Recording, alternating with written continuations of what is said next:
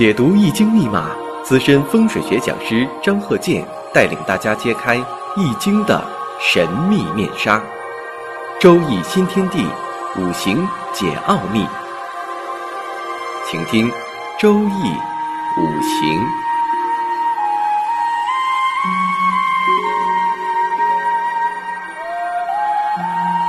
上山微电台荣誉出品。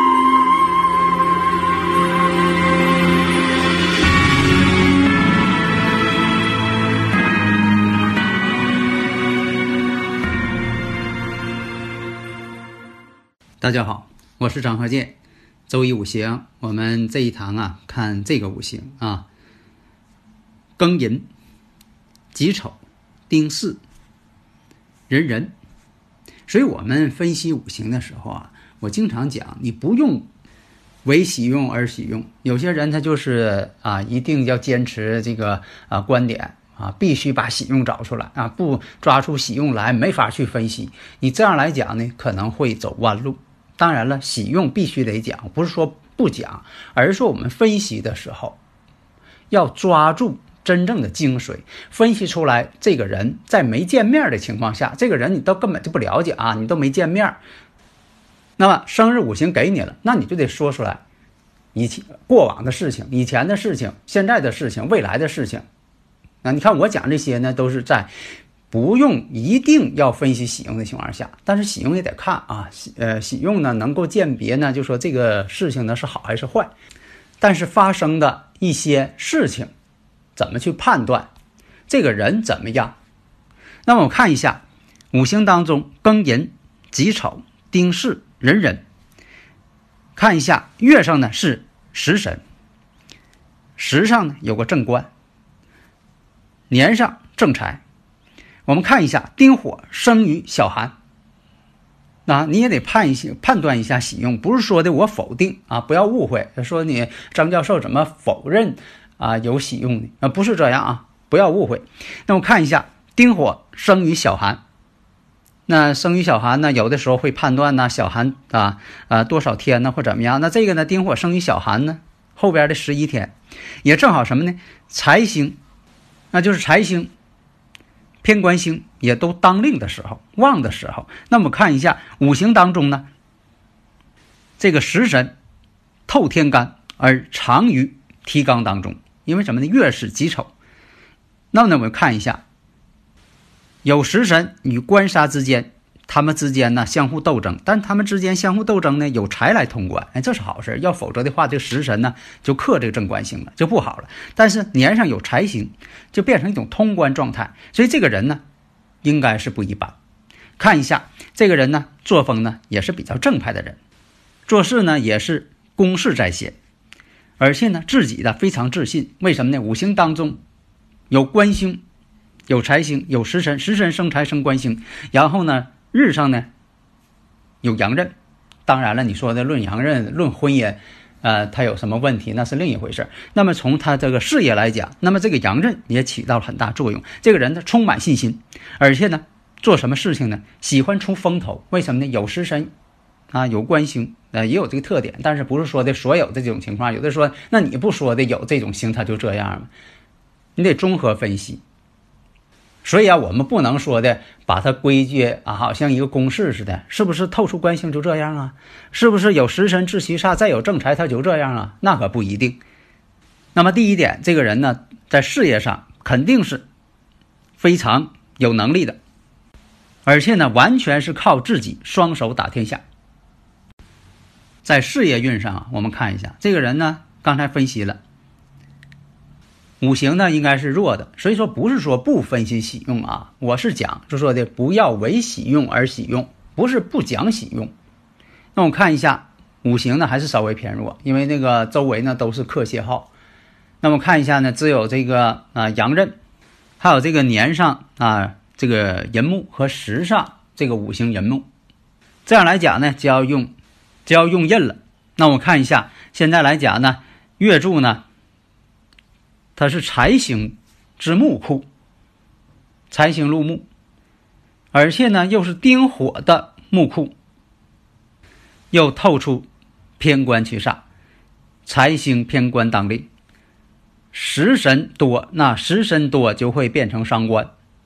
伤官要是太多呢，食神太多呢，有的时候他也是对这个兄弟啊有克性的，所以说有的时候他也兄弟少。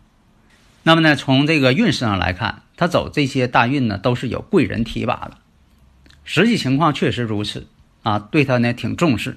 那么在三十七岁以后行这个啊，我们看这个运什么呢？癸巳大运，这样来讲呢，他事业上就有一个很大的一个提升。那我们看呢，乙卯年结婚，那为什么是乙卯年啊成婚呢？那这个怎么分析呀？那你说也没动婚姻宫啊，那你没看出来已经形成寅卯辰了吗？而三十七岁癸巳大运的时候。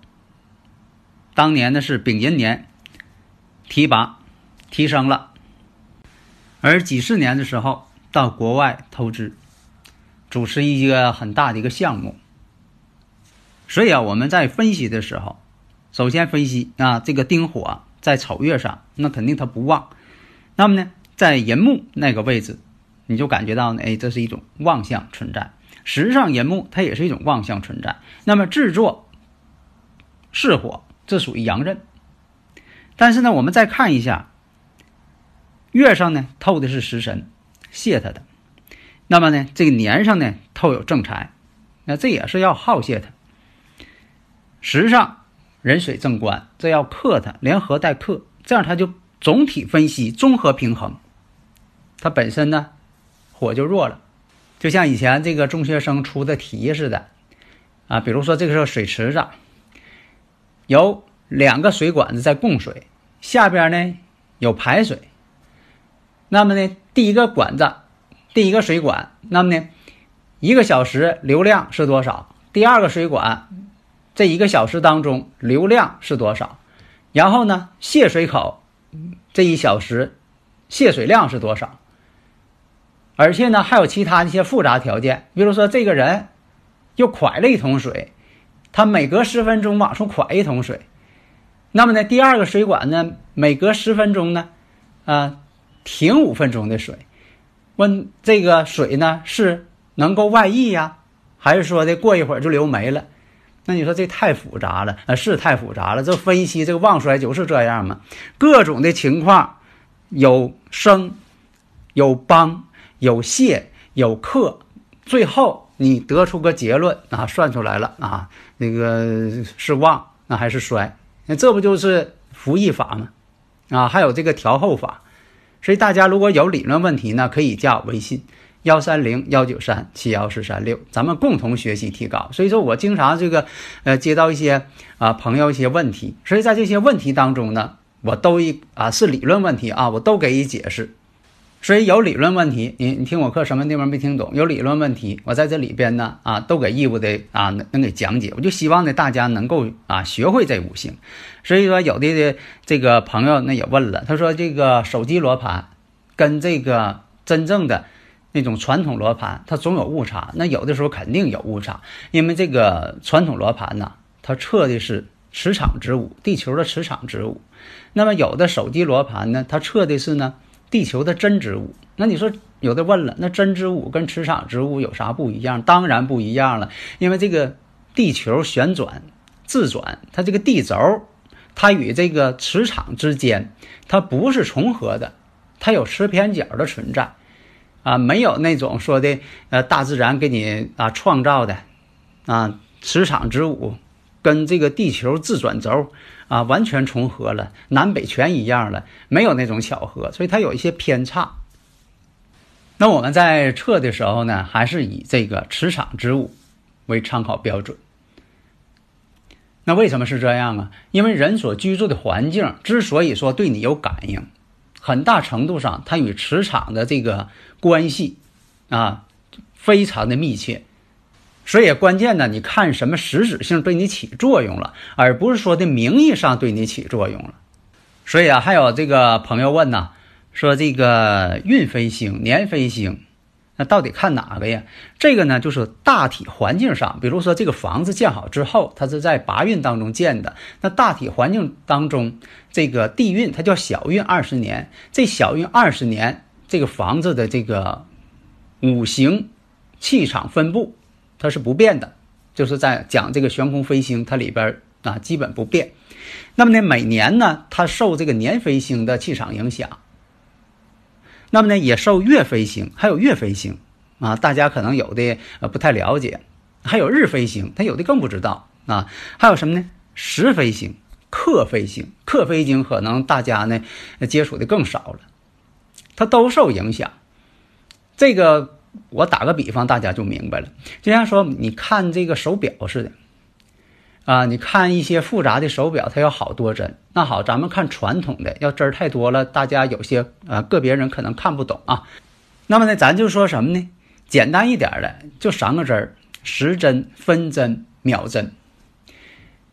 那么这个运就像这个时针一样，它起到主要作用。但是呢，它可能啊看的时候你费点劲，因为它没有时针。你比如说，你把表这个时针跟秒针给它揪下去了。啊，你给它摘除了，就剩一个时针跟它走，你只能看是它接近于这个小针接近十二，啊，能有多少分之一？你大致能判断啊，比如说是十一点二十，啊，十一点半，啊，如果说的它这个小针在十一个十二点之间，你可能判断它是啊这个啊半点那种情况，哎，但是呢，你要安上这个时针了。啊，你然然后你再把分针再安上，哎，这时候你就看清楚了，啊，这就等于什么呢？这个分针呢，它是这个年飞星，啊，时针呢，它是运飞，啊，它是这个啊运飞星，啊，如果说你把秒针再加上，这个呢就属于啥呢？像这个日飞星，你说我再加这个呃精确点啊，像有一种那个电子表上边像像秒表似的那么跳，当然更好更精确了。但是有的时候呢，用不着那么精确。你说我连这个时飞星、刻飞星都加上，每时每刻我都算一下，每时每刻我都要调一下啊屋里的桌子椅子，那你说给自己找麻烦不？所以呢，就像你买这汽车一样，这汽车呢你买下来了，至少在六年之内啊，这个你不用说的呃总去去检去啊。呃，一般来讲呢，这个汽车呢，呃，里边的发动机啊等等啊都不会变了。这就像说地运一样啊，保证你二十年它都是这样的，总体环境它都是这样的。但是每年呢，你还得做回保养吧，你不能说二十年就这样，干脆我就那么开呗。那那你还得每年做回保养吧。这等于啥呢？年飞星在动，它也会影响。啊，这样来讲，大家不就听明白了？要是很多人都看了半天，他。嗯，不知道怎么回事情，糊涂了。所以房子建好之后，这个二十年之内它就那样了啊。这个呃地运呢，它就这样了。这是一个大的环境，这是一个基础啊，力量很大。但是呢，每年呢还应该这个微调一次啊，保养保养。所以还有的朋友啊说。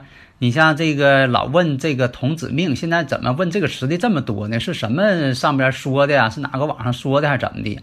请大家记住啊，在这个古典的啊五行当中没有这种说法，这是说后造出来的。但是呢，确实存在所谓童子命的现象啊，这现象是有的。但是呢，不要说的把哪个口诀也是背下来了，什么什么呃是童子命定不差，一天老给自己下够呛啊，不要那么迷信。